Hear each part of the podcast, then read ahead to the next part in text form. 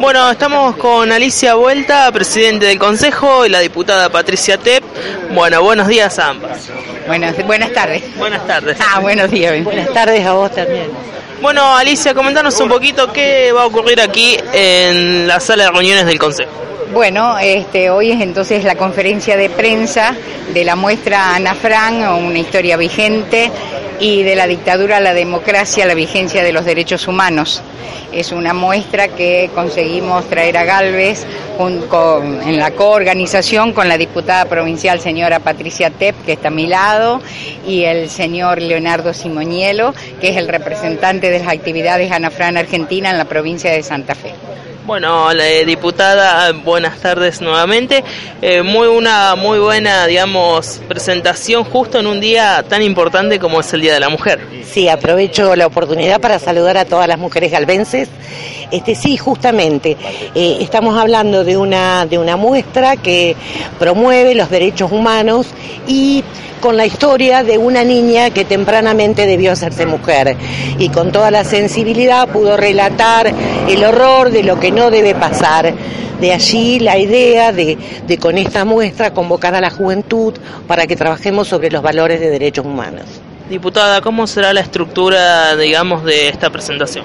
En principio, el fin de semana del 28 eh, vienen capacitadores para formar a los guías, los chicos que van a trabajar sobre la, la, muestra, explicando a los concurrentes de qué se trata y también en la participación de talleres. Porque es muy importante comentarles que esta no es una muestra pasiva donde los chicos vienen y reciben recetas, sino que es una muestra interactiva donde se trabaja en talleres y, las conclusiones o los conceptos son elaborados por los chicos concurrentes, ¿no? por los jóvenes concurrentes. De todas maneras, yo estoy hablando mucho de jóvenes, pero también quiero aclarar que está abierta a público en general, niños, adultos, adultos mayores. Es muy buena la muestra para todos y el acceso a, esta oportunidad que traemos a, Galvez, porque no siempre tenemos la oportunidad del acceso a esta muestra, que básicamente es itinerante, eh, mm, recorre el país, pero generalmente son las grandes ciudades quienes cuentan con, con la posibilidad de tenerla. ¿no?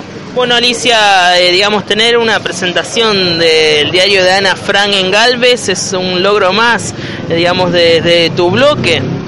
Sí, este, como presidenta del Consejo lo traemos al Consejo, ¿verdad? Una forma de trabajar a lo mejor distinta a lo que estábamos acostumbrados, pero yo creo que Galvez es una localidad que está preparada para tener este tipo de presentaciones culturales, ya lo vimos que hay manifestaciones de todo tipo referidas a la cultura. Entonces creo que en este momento es muy bueno mostrarle a los jóvenes que ya hoy no leen en las escuelas el diario de Ana Frank, este, la lucha de esta niña para comparar, relacionar, qué es lo que se va a hacer en los talleres contra la discriminación, la defensa de los derechos, de los derechos de la mujer, un montón de cosas que es bueno siempre refrescar y que los jóvenes tengan presente. Pero como dijo Patricia, recordamos que está abierta a todo público desde el 28 de abril, de marzo, perdón, al 3 de abril. Bien, muchísimas gracias Alicia Vuelta, Patricia Tep, diputada provincial. A vos también, muchas gracias. Gracias a vos.